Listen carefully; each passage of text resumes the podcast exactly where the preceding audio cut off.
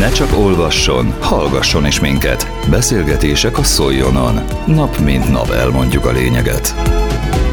A hétvégén Törökszent Miklóson tartott előadást Buella Mónika, az egyik legtöbbet foglalkoztatott hazai tájépítész. Az előadás helyszíne a Galambos Park volt, amely kiemelkedő példája a Jász-Nagykunszolnok vármegyei tájépítészetnek. Az egykori tó helyén létrehozott Galambos Park további fejlesztéseiről kérdeztük a szakembert. Tájépítészet talán a hétköznapi ember számára egy picit furcsa, hogy a tájat miért kell építeni. A természetet, egy ligetet, ahol most vagyunk, ahol nő a fű, vagy egy erdőt, miért kell megtervezni és átalakítani, miért nem szabad hagyni, hogy úgy nőjön, legyen belőle akár egy dzsungel, akár egy nádas, ahogy a természet adná. Tájépítészet 50-es évek óta létező szakma, csak akkor még nem táj tájépítésznek hívtak bennünket, hanem kertépítésznek, utána táj és kertépítésznek, és most jó néhány éve tájépítészek vagyunk, ez elsősorban szerintem a nyugat-európai nomenklatúra. Valóban a tájépítészet egy jóval nagyobb lépték. Mi szükség van a mi szakmánkra, hiszen minden olyan szép úgy, ahogy nő. De a városon belül most, ahol vagyunk, ez nem egy természetesen nőtt hely. Itt ugye valamikor tó volt,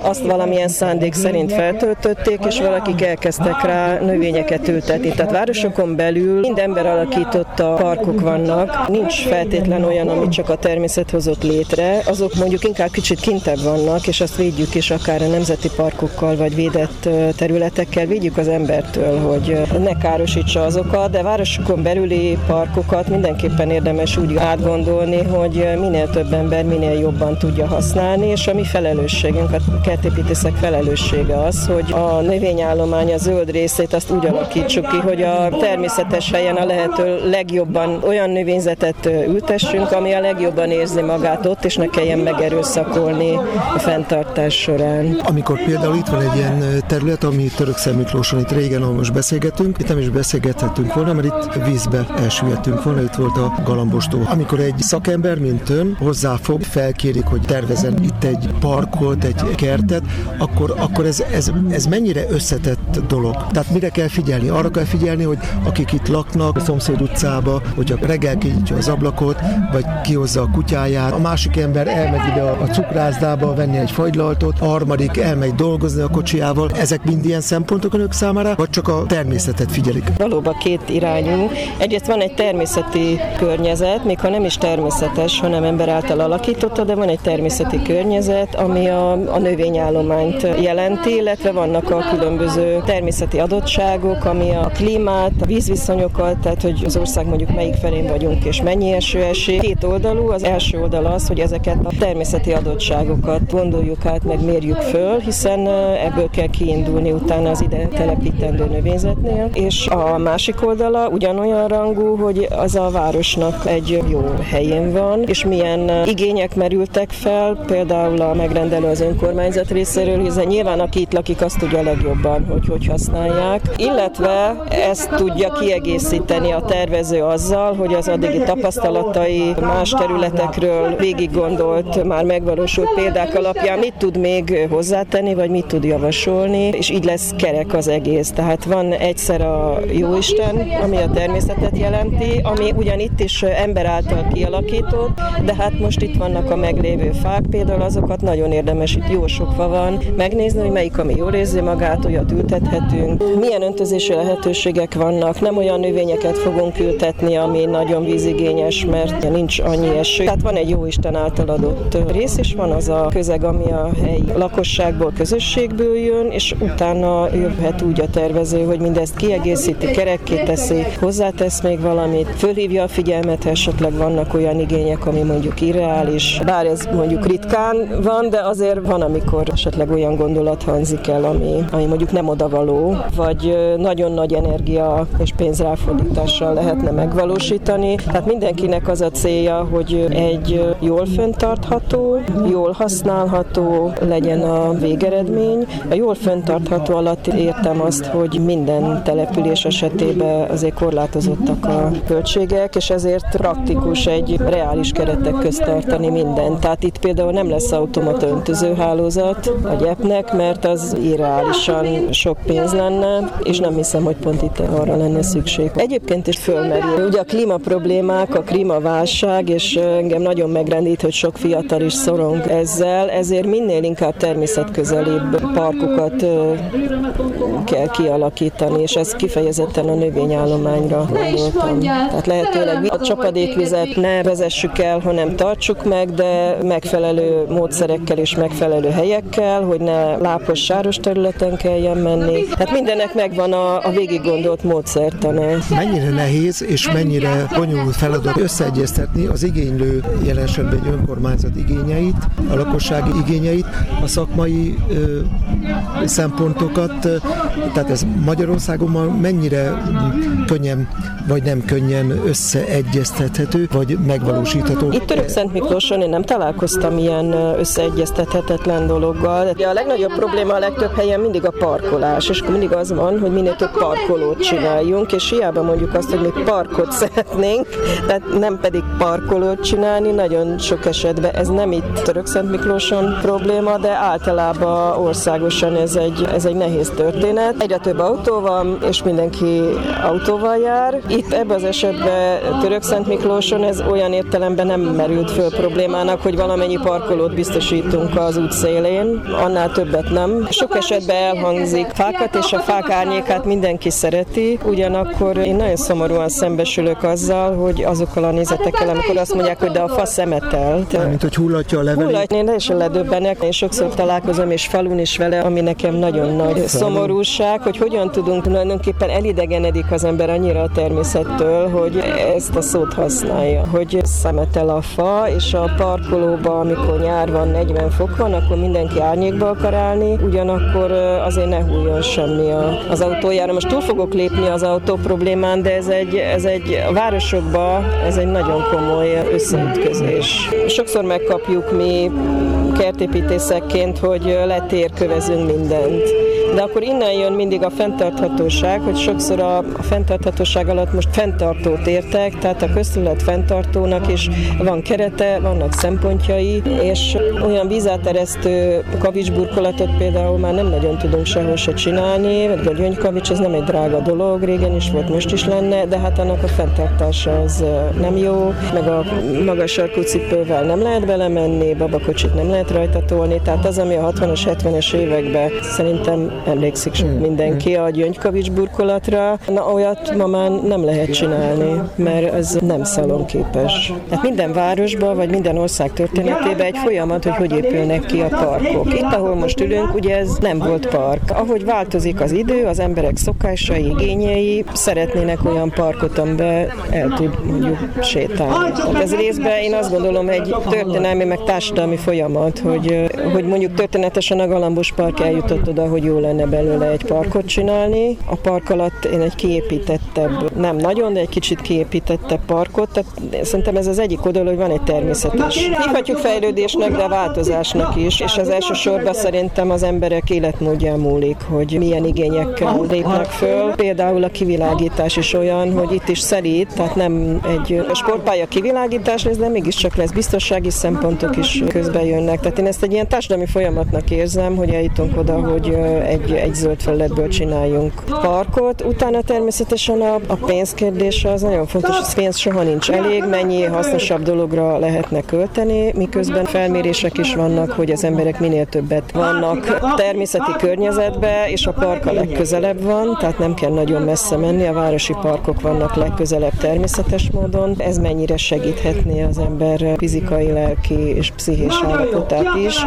Azt hozzá kell tenni, hogy ma Magyarországon elsősorban a különböző uniós pályázatoknak köszönhetően, illetve annak, hogy a pályázati pénzeket lehet költeni parkokra is, ugye az is gondolom meg van határozva, de vannak olyan kiírások, meg célkitűzések, hogy lehessen ilyen módon a zöld felületeket fejleszteni, és én azért sok helyen dolgozom, és azért ezzel a lehetőséggel mindenki él, mert nem csak Török Szent Miklósnak, hanem más településeknek is van ilyen jó adottságú zöld felülete, amit parkkal kell fejleszteni, és lehet, hogy a végeredményen nem látszik, de ugye itt is elhangzott az 500 millió forint, hogy azért mire kiépítünk itt is különböző infrastruktúrát, hogy akkor oké, okay, a színpadnak is meg legyen az infrastruktúrája, legyen világítás, és itt öntözőhálózat nincs, de azért vízkivételi lehetőségeket, tehát földszintbe rakott vízcsapok vannak, hogyha van szükség rá, akkor használjuk, és most elhangzott például a futókör is, hogy egy jó minőségű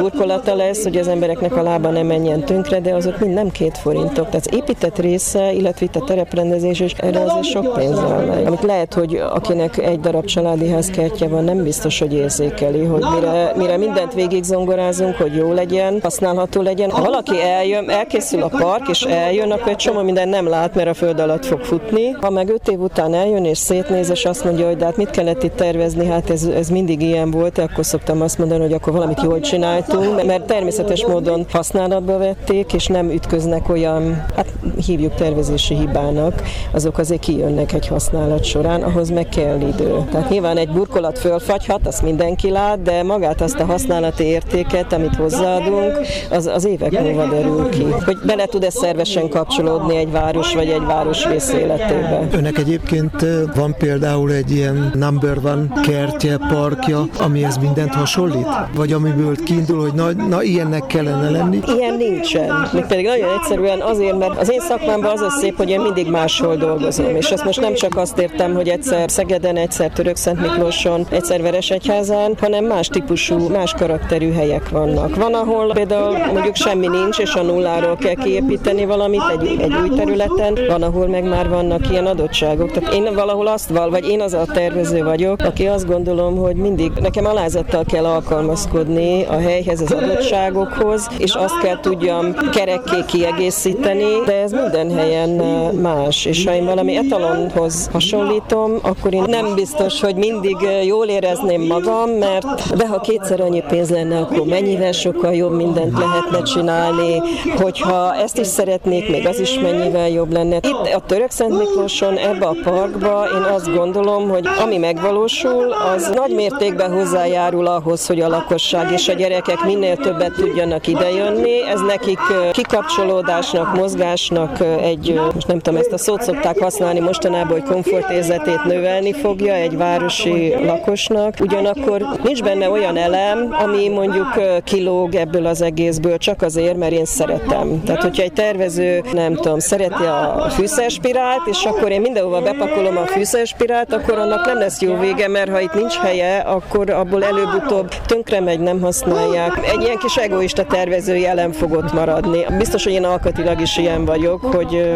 mindenképpen a, megpróbálom megérteni mindig, hogy még ha esetleg olyan igény is jön, amivel én nem értek egyet, de megkeresni azt a hátsó mozgatórugót, hogy vajon miért, miért merülhetett fel valakiben, bármilyen megrendelőben miért merülhetett fel olyan igény, amit mondjuk én szakmailag helytelennek tartok. És az ember megtalálja ezeket a mozgatórugókat, akkor tud vele bánni. Akár meg tudja győzni, vagy tud olyan helyettesítő javaslatot mondani, amely a helyhez jobban illeszkedik. Ugye van a hely szelleme, ami mindig egy ilyen nagyon szép, misztikus dolog, ami akárhogy is, de változik mindig. Tehát nincs állandó helyszellem, és mi hozzányúlunk mindig valamihez, itt ehhez a, a parkhoz is, de azt is tudomásul kell venni nekünk, hogy 30 év múlva is hozzá fog nyúlni valaki ehhez a parkhoz, mert az idő hozza magával. Tehát nincsenek állandó. Még egy épületnél nagyon értékes épület, műemlék, és védjük, és akkor még megvan egy jó darabig. Egy park az mindig, mindig változni fog a, a társadalmi igények szerint. Magyarországon az mennyire, mennyire bevett dolog, hogy egy önkormányzat, vagy egy magánszemély, vagy egy kormányzati intézmény kikéri